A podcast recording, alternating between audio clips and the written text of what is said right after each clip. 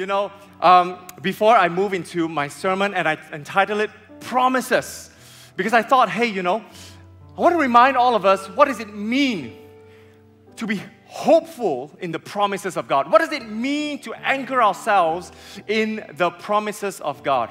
You know, just about two to three months ago, or maybe before I, I, I tell my story, I, I really want to find out how many of us here you are excited, looking for, or anticipating a Christmas meal with your family either today or tomorrow or sometime next week? You are. You're anticipating a Christmas meal? You're excited for it?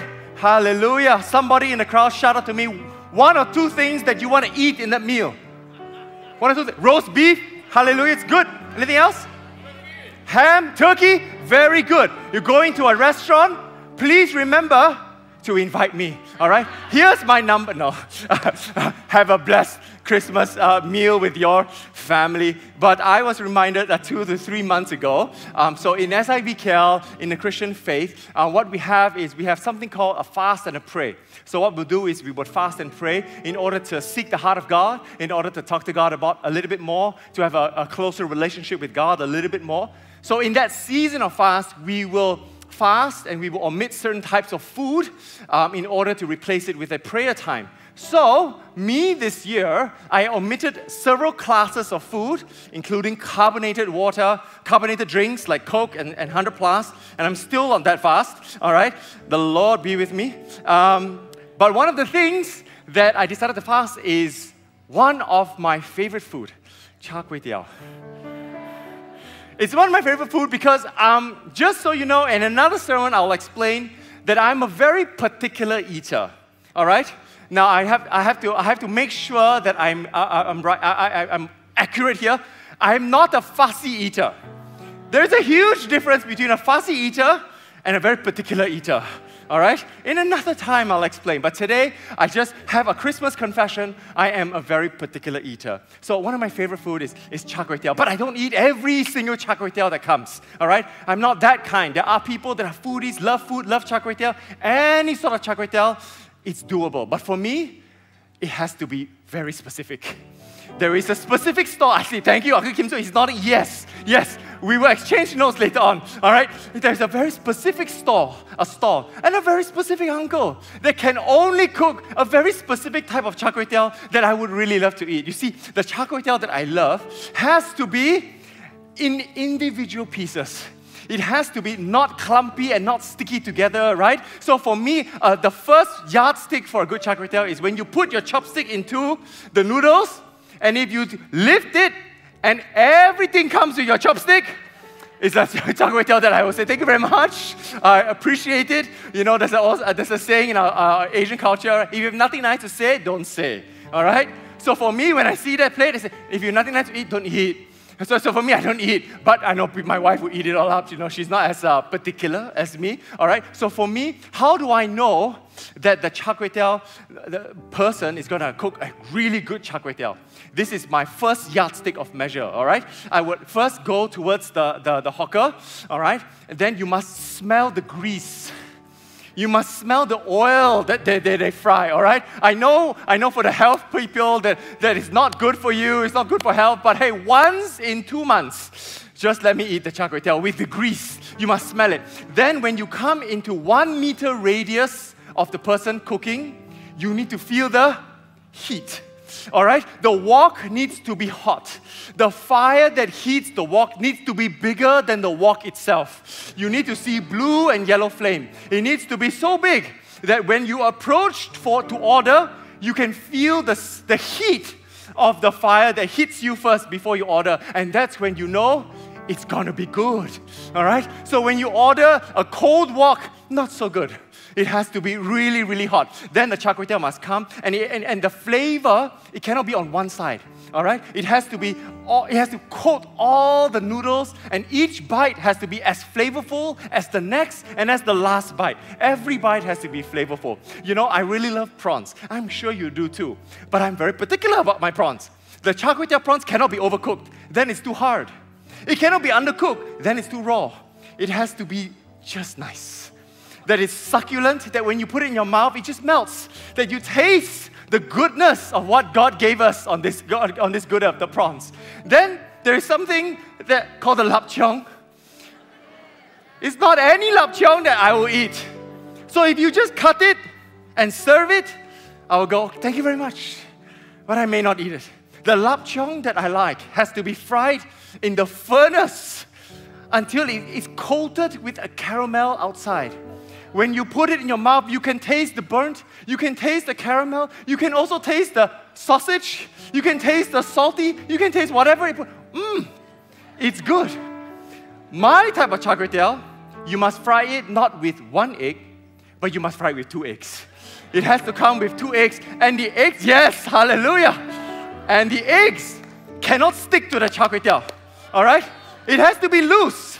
You have to be able to pull the egg apart and eat the egg if you want, or pull the noodles without the egg, or both. Whatever you want. Now, to me, that is a great plate of char kway teow. Let us all adjourn for a great char kway teow. I said, no. so in the fast and pray, as I fasted, one of, one, one of my favorite food, and I only eat it in one place, one store that I go and only eat this char kway teow. I remember after 40 days, on the 41st day, I told my wife, It is time.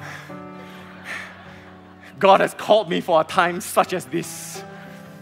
So we, we drove that, we dropped the kids off, and it has to be really early in the morning. So, you know, you don't want the long queue. It has to be really early in the morning. We dropped the kids off, and we were prepared. All our hearts were prepared. We, we have prayed over this. You know, we have prepared our minds and our bodies and our tummy for this. And as we approached, we parked our car, we walked in the store, and it's closed. And the uncle was not there. It was closed. And until this day, I wish Kim would have recorded me or took a picture of me because you should have seen the look of my face, the anticipation for it, the hunger for it, and it was closed. And I, was, I wasn't sure how to feel. Should I be angry? Should I be confused? Should I be disappointed? Should I insist on the owner of the hawker to give me the uncle's phone number to call him up and force him to come and cook me a plate of char kway teow? Now, I wasn't sure what to do. And for five minutes, I was in utter silence. I was stunned. And I remember Kim, my beautiful wife, the lover of my soul, with no sympathy, no empathy. There were no words of comfort. There were no words of, it's okay, babe, we, we can come back tomorrow. There's no words. She just laughed at me. There was laughter that came up. And I remember looking at her and she was like, she, she just said to me, You should see the look on your face. And you cannot explain that look on your face. It was just utter horror of shock on my face. And after five minutes of just standing there, she goes, Should we just, there's plenty of more things to eat around here. Should we just get a table and sit? I said, It's okay. Nothing will ever compare anymore to that plate of char kway teow that I've been longing for for 40 days. And by the way, the next day, we prepared ourselves again to come back because who knows it might be closed for that day. We came back the next day and it was closed. But of course it was closed. Of course it was closed. Came back a week later and we found out that uncle closed for one week because he went on holiday. And it has to be that week that I really wanted that plate of uh, char kway teow. I had it last month and it was, it was fan- fantastic. It's a slice of heaven here on earth. But this story reminds me of how, you know, sometimes we as human beings, there is a longing within our hearts. There is a hunger within our hearts. There's an expectation that we all carry, don't you think? Don't we all carry a longing and an expectation? It may not be for a plate of char kway teow. It may be for your family. There's a longing, maybe for your business. There's a longing maybe for your health. There's a longing maybe for your, your loved ones to be saved. There is a longing for so many things in this world. You, there's a longing for my sons to be polite. To me, there's a longing. And more often than not, life, oh, life is brutal. Life will kick us. And after a long period of time where we are constantly disappointed, a lot of us, we've given up on our hopes. We've given up, given up on our dreams. We've given up on our longings. We've given up on our desire and our hunger for a lot of things in life. And sometimes we're just sailing through life. And whether we like it or not, the world, which is all of us, we have this longing. We have an expectation. We want something. We're hungry for something, but we do not know what it is. We know that the world is broken. We know that there is something wrong, but we do not know what it is. And in this Christmas season, in Luke chapter 2, it beautifully says, And unto us a child is born, a son is given. He's not just any child, it is the Son of the Most High, the Son of our, our Heavenly Father.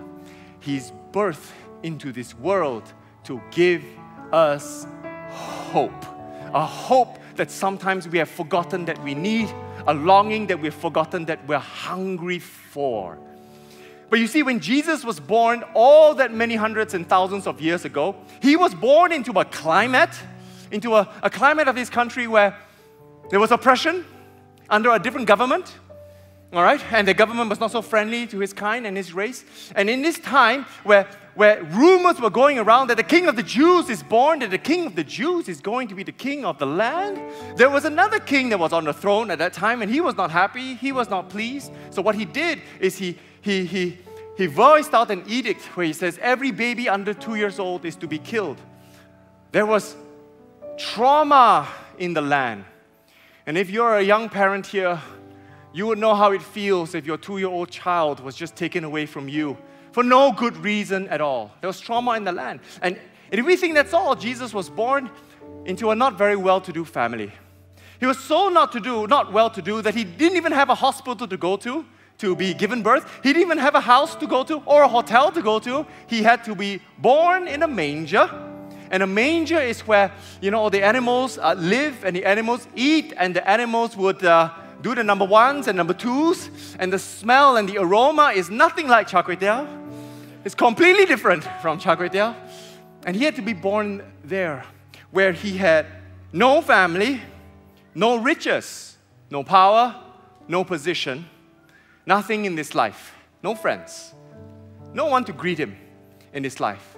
And there into this world, the Heavenly Father says, a child is born uh, and a son is given unto us. And when he was born, in our time, what will young parents do?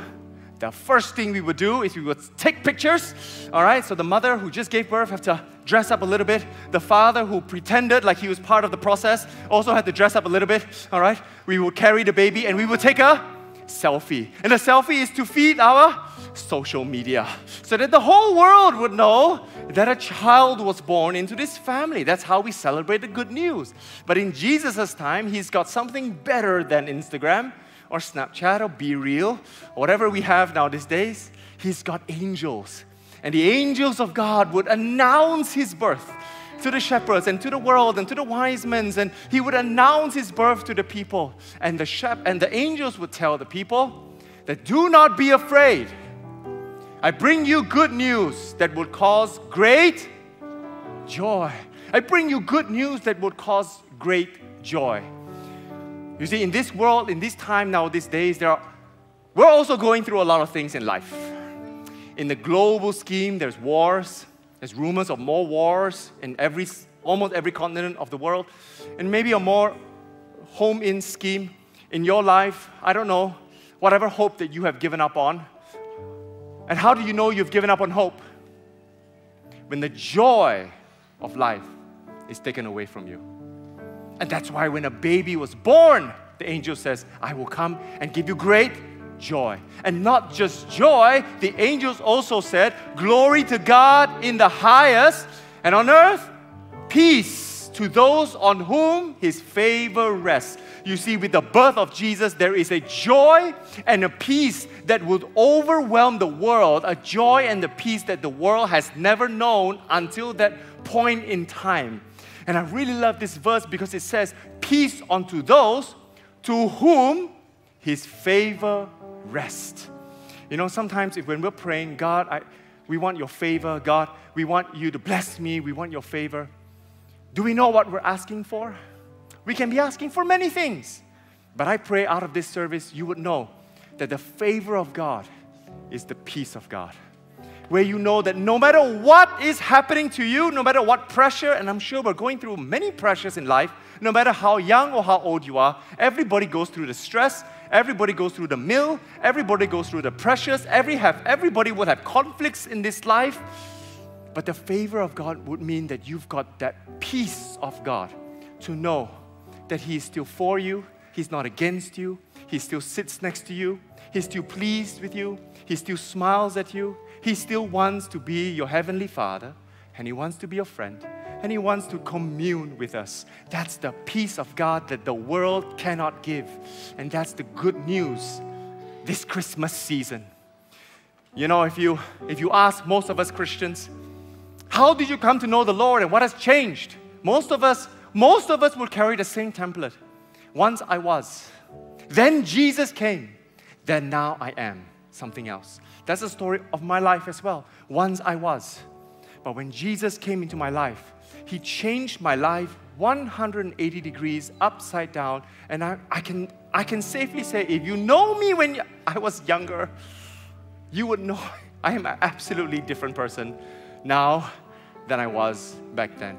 I want to show you a video of a girl. She wants to share her story to you this Christmas. I, I, when, I, when I heard the story, it was beautiful. I wish you could hear the longer version of this and everything that she's gone through, but we've got to cut it down for this service. But she wants to share with you what she's gone through and how Jesus has changed her life. Let's watch this video.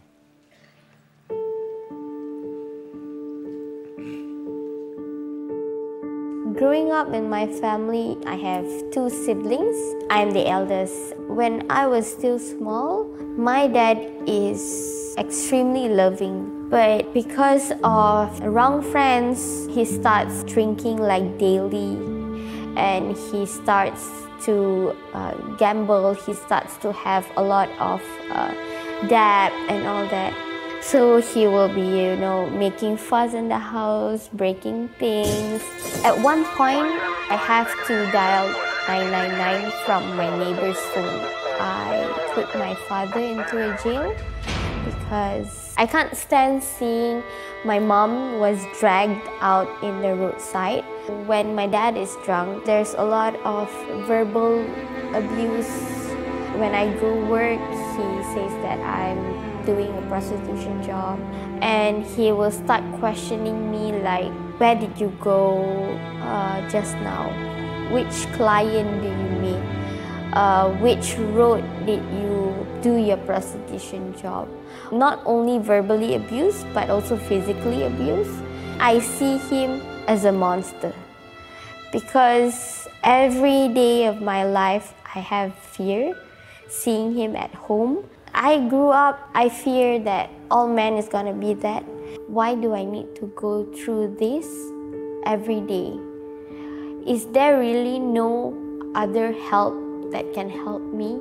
The neighbors, um, the church members, none of them are able to help me. So I felt um, empty.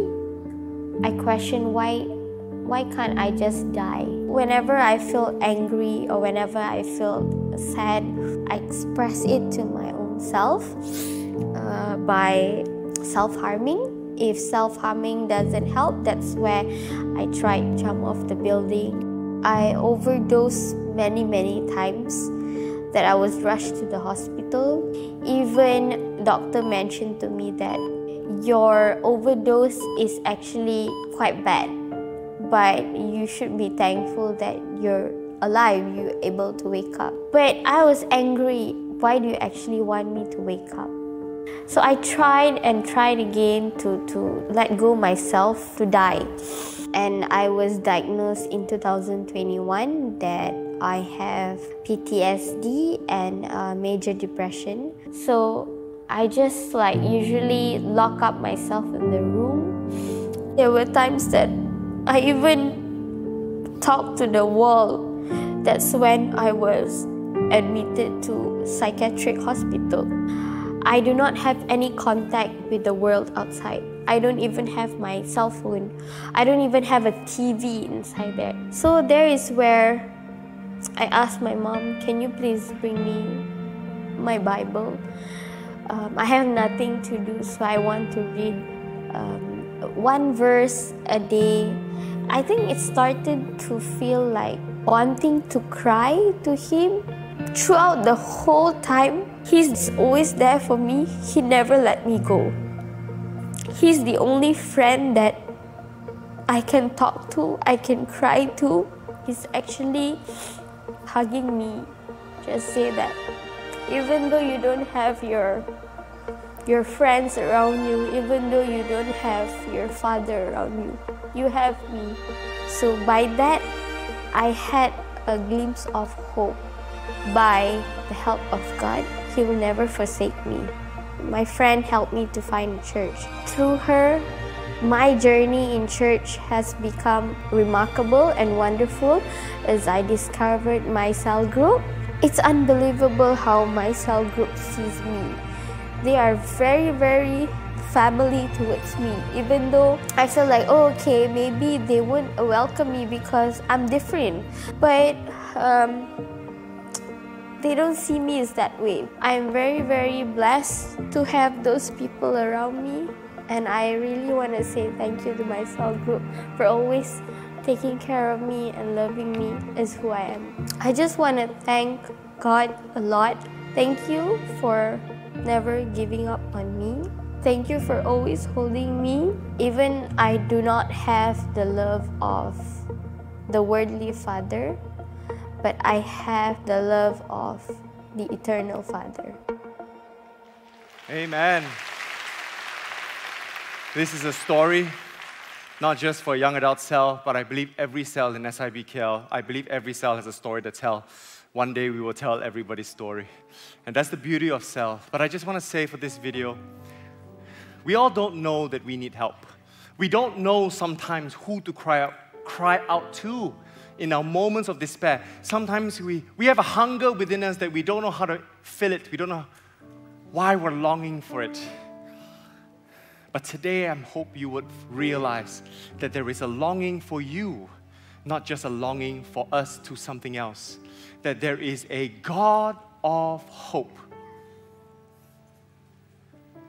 that would fill you with all joy and peace as you trust in Him, so that you may overflow with the hope by the power of the Holy Spirit.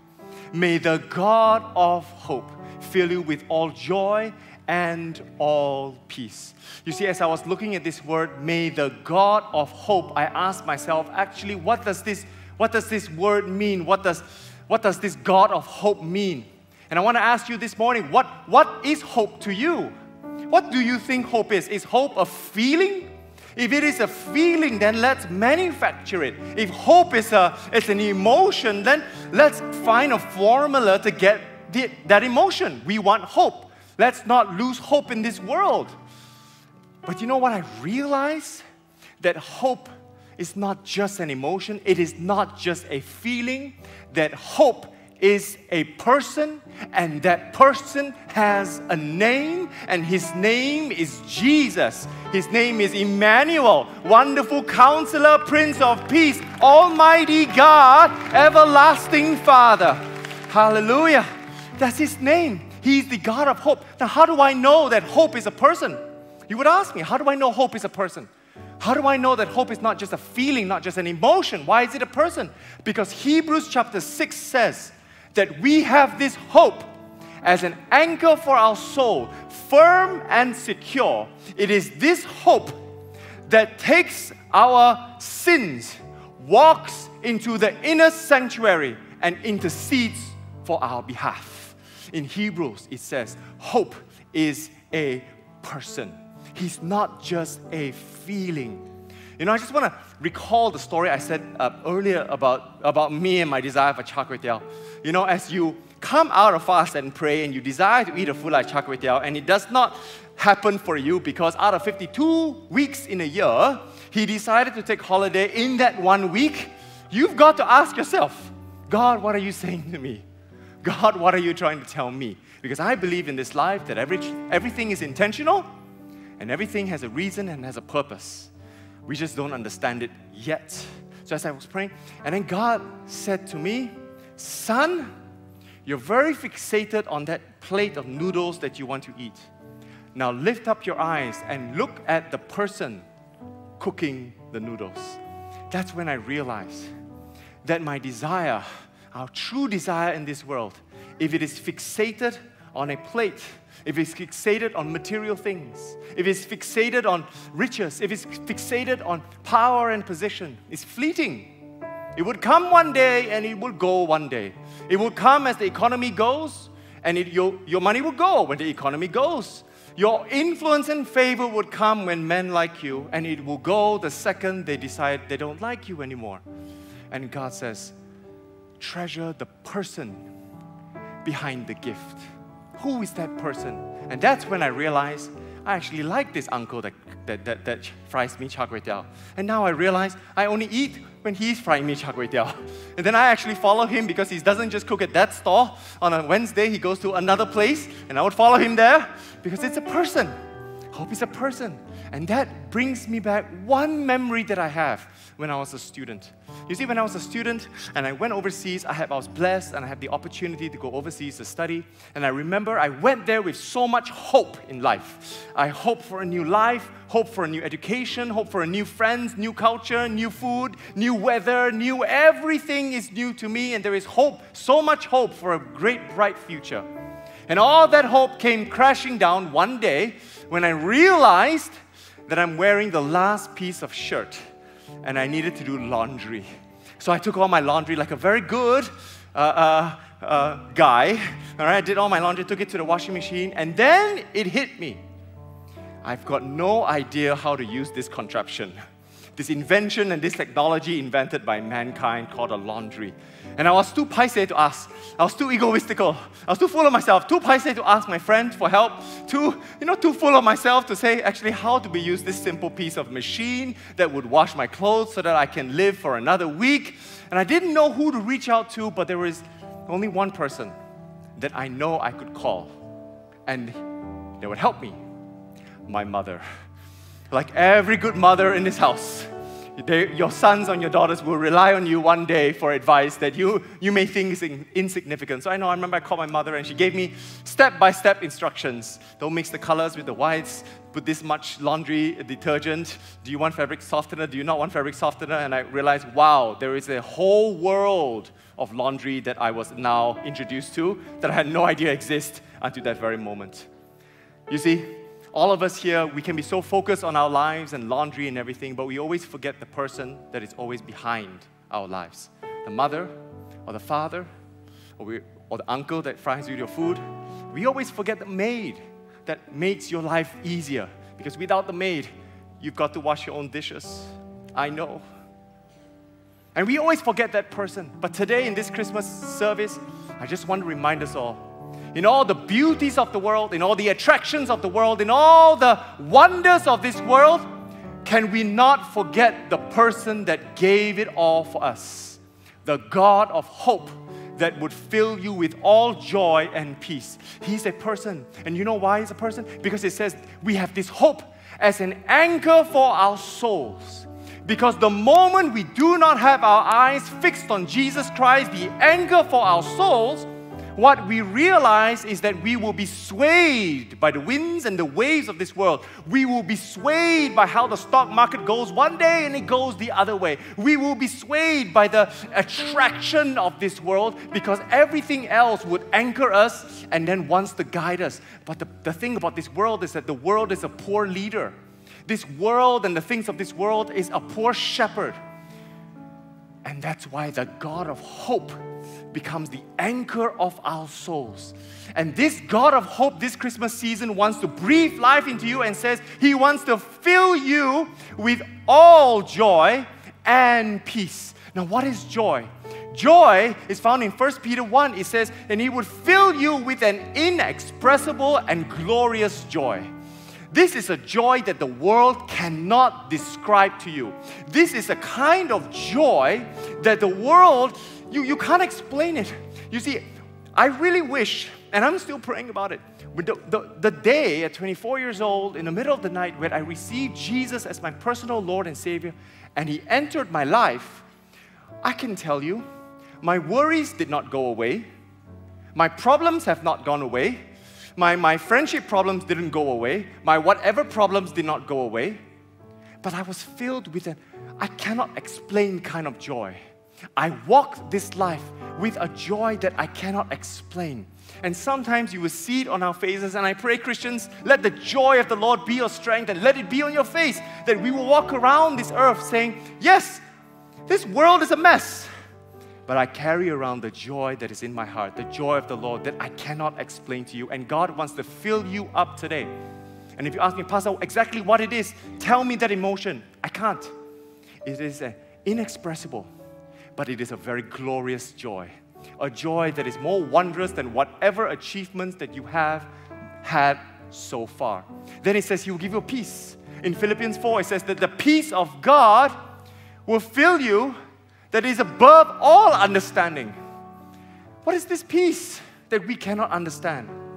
But I know one thing about peace. If anything in my whole years that I've learned about peace, peace is this that you can go through the pressures of life, life. You can go through the stresses of life. You can go through the heartbreaks of life. You can go through all the conflicts of life.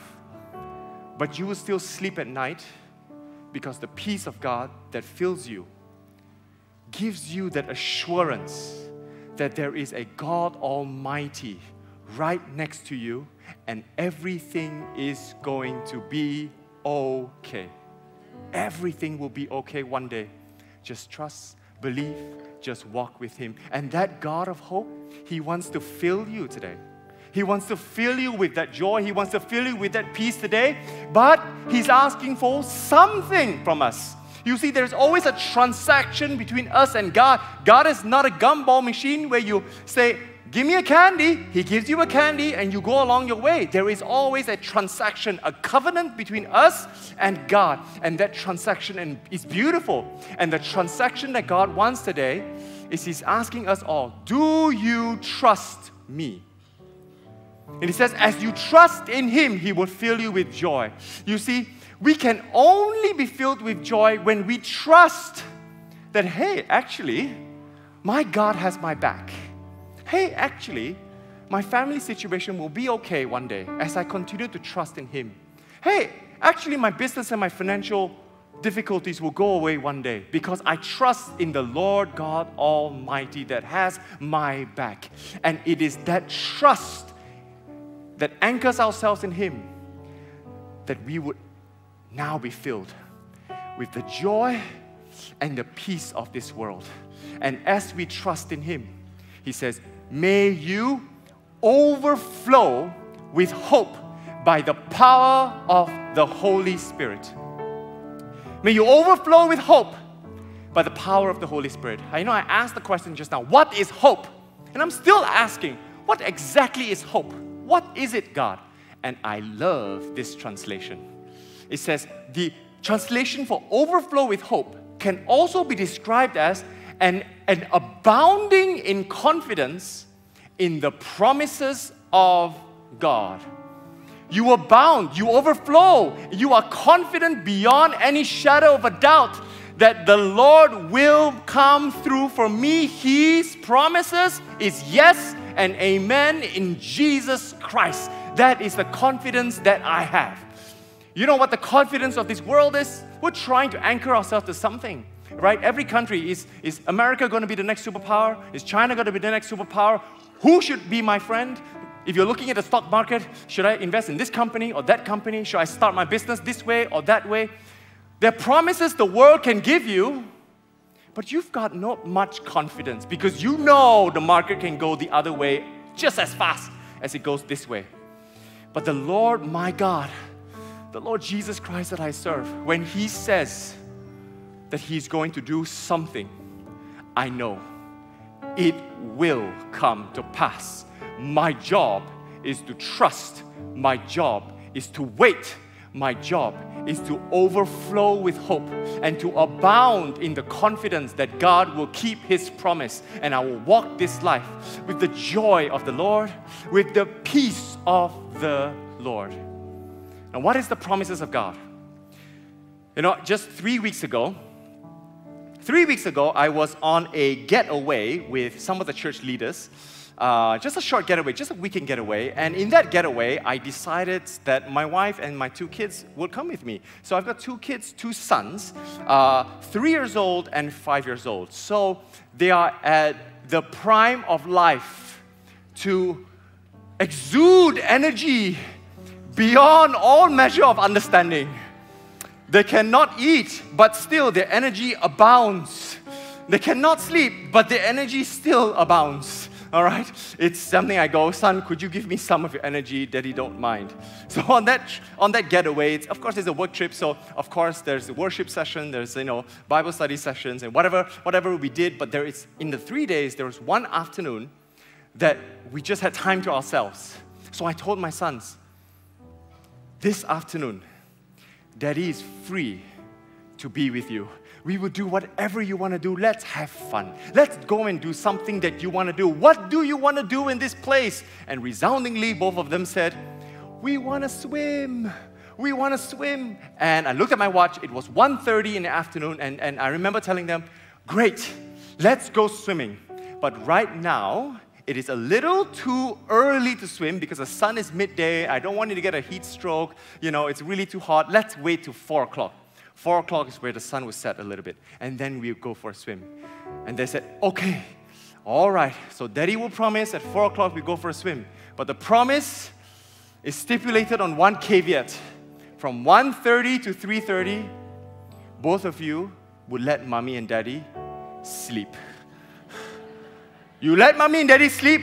I promise you at 4 o'clock, we will go swimming. So you be good boys, you read your books. You want to sleep with us, sleep with us. You want to read your books, read your books. You want to, whatever you want to do, do. This is just a little small room. So believe it or not, my two sons really let us sleep. Hallelujah. Jesus, thank you, God. It's a Christmas miracle. All right.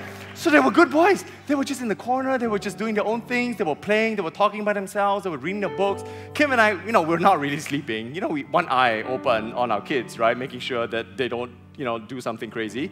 Um, we were just resting. Come 3.30, they would both jump on us and says, Daddy, Daddy, it's time. It's time to get ready swimming. I said, okay, it's time. Great. Thank you so much, son, for letting me rest. Hallelujah. Let's get ready to swim. So, like all little kids, you, you know, you have to wear the swimsuits, they have to get ready and everything. And I says, do you bring your toys? Yes, Daddy, we brought our toys. And then they brought this Noah Ark that their aunt gave us. It has little animals on it. And every, every animal come in pairs because the pair of animals who come into the Noah's Ark, right? Yeah, so the Noah's Ark would float, all right? So you would put it on the swimming pool, it would float, and then, you know, they would play the animals. Oh, they love it. Oh, great, have fun. So we were all ready. Daddy was ready, mommy was ready, the kids were ready. Noah and his ark was also ready to go for a swim. All right, so we all, we left the, the, the hotel door. We opened the door, we left, we walked out.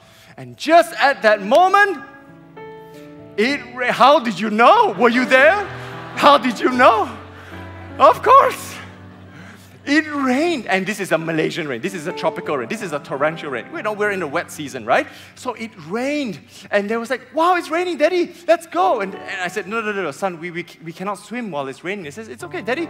We're gonna get wet in the pool anyways. Wet pool, wet rain. Doesn't matter. Let's go." And then, son, it doesn't, it doesn't work that way. Slightly dangerous. I don't think they will let us swim in the rain, thunder, and everything is slightly dangerous. And but in that moment when they were so excited, so full with hope that they want to swim, that they asked me, please, Daddy, can we swim? Please, Daddy, can we swim? I remember in that fleeting moment, I looked at my wife, Kim, and I says, I think it should be okay that they swim in it, right? I think it's okay, we swim. If there's thunder, then we just, we just run out. And I remember she gave me a look. That look was enough. Sons, we're going back, we're going back to the room. We're, no, we're not gonna swim. All right, the look was enough. All right. So they says, no, let's try, Daddy. So we went downstairs. We went next to the pool. We were there, held their hands, and we all looked out. See, see, sons, it's raining.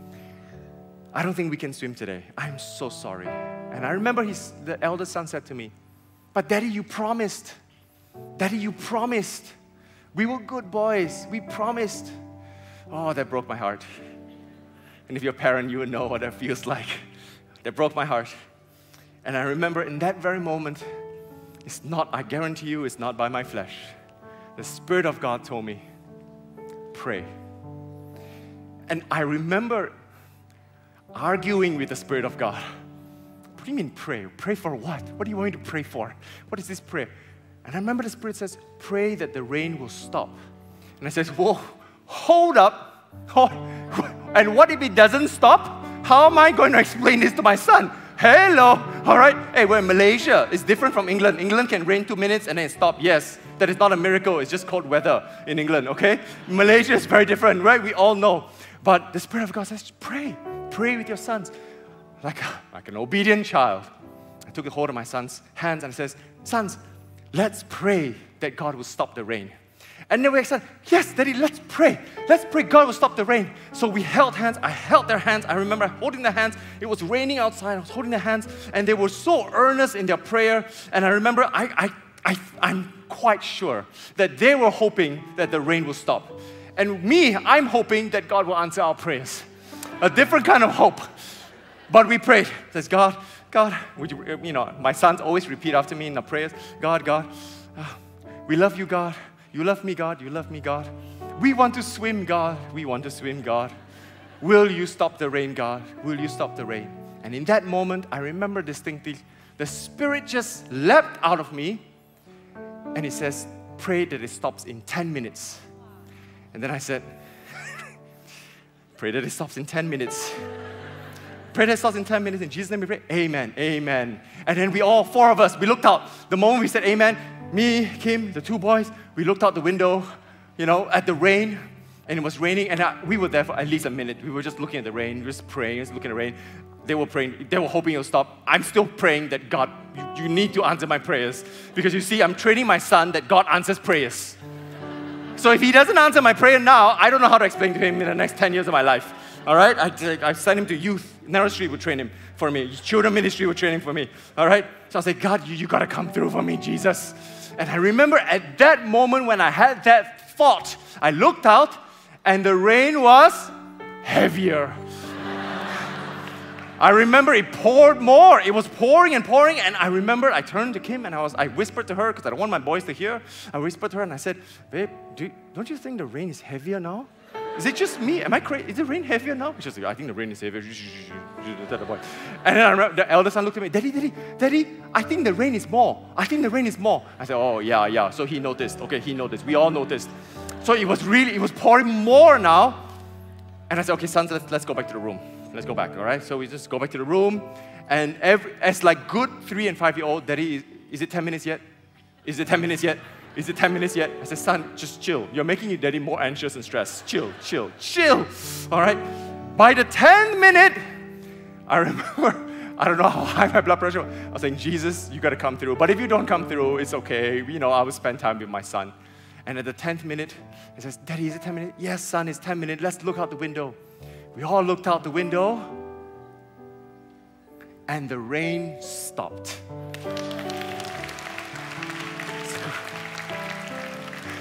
You have no idea how I felt. The relief, the peace, and the joy that overwhelmed me in that very moment. The rain stopped.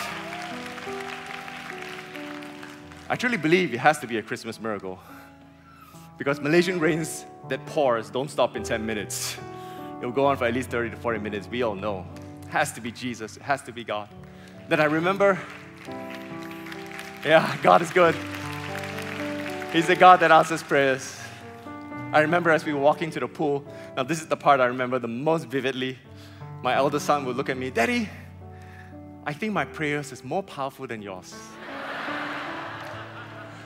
and I was like, oh, wow, wow, okay. And I, I saying to him, but son, daddy is taller than you. Daddy's antenna and frequency to heaven is closer than yours.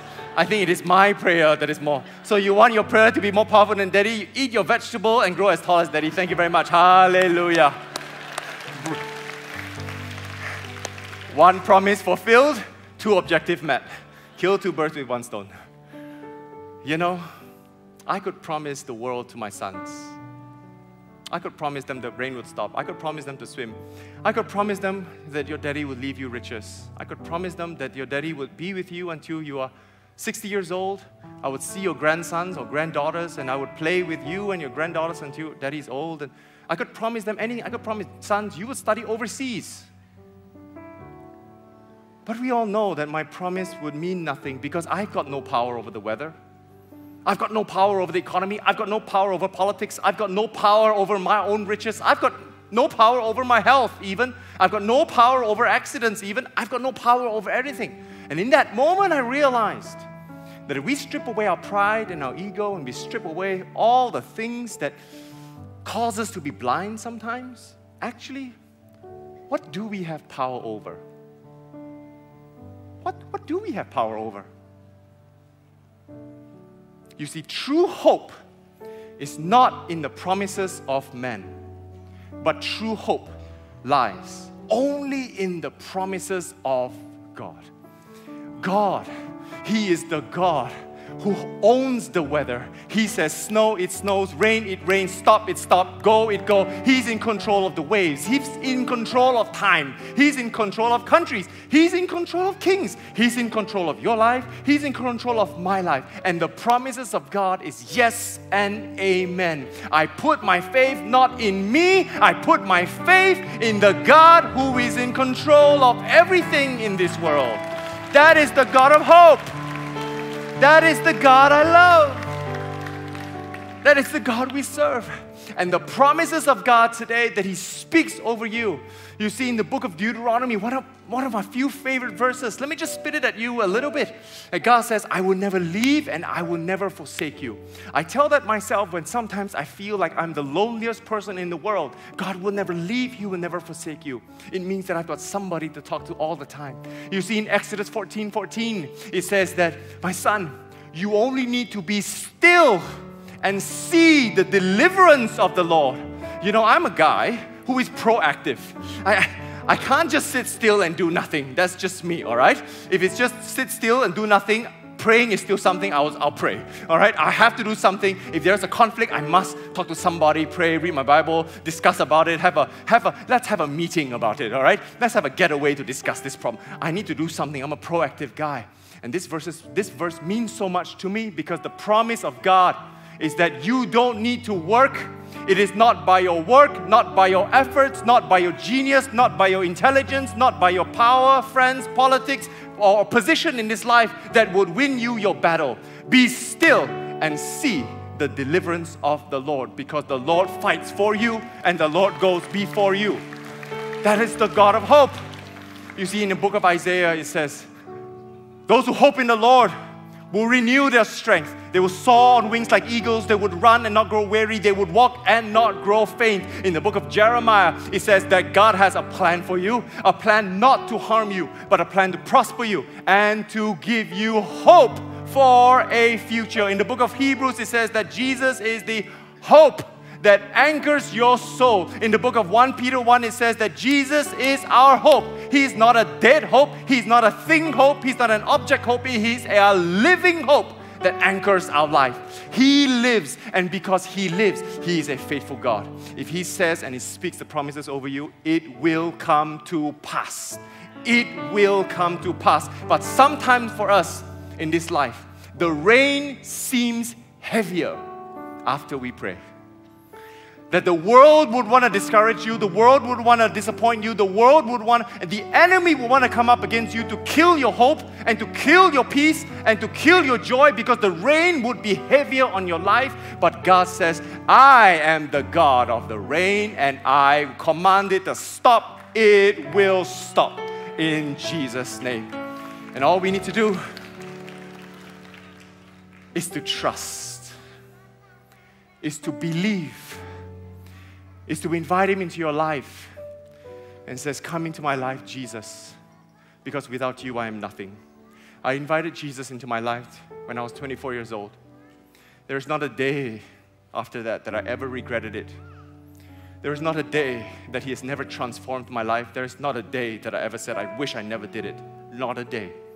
But every day since then, I walk with a renewed hope, a renewed joy, a renewed purpose in my life that I live not for myself, but I live for Him. And that is the day when I invited Him into my life. And my prayer is that you do too as well. Here in this sanctuary and in the overflows, that you will invite God into your heart, invite God into your life, because sometimes we don't know that we need it. but we need it. We need it. So, can I ask for all heads bowed and all eyes closed in this place? If you're new with us here, we close our eyes and bow our heads as a moment of honor and respect to the Holy Spirit and a moment of honor and respect to those who want to invite Christ into their lives for the very first time. That's why we do it. So, this is an invitation. If you're filled and you, you're filled with despair or discouragement and you want Jesus to come into your life, and you're saying, God, I need something new. I need a refreshing. I need a renewing. I need a new hope. I need a joy. I need peace. I need to sleep at night. You know, it was about 13 months ago that I prayed for a boy. He said, I have not slept in two months. He's suffering with insomnia. He's on drugs and, and he's suffering from insomnia. Prayed over him at the altar call. He received Jesus and he texted me that very night and he told me, Pastor, you won't believe that I slept the most peaceful sleep that night for the last few years of my life. He woke up the next morning a new person. That is the God that wants to change your life.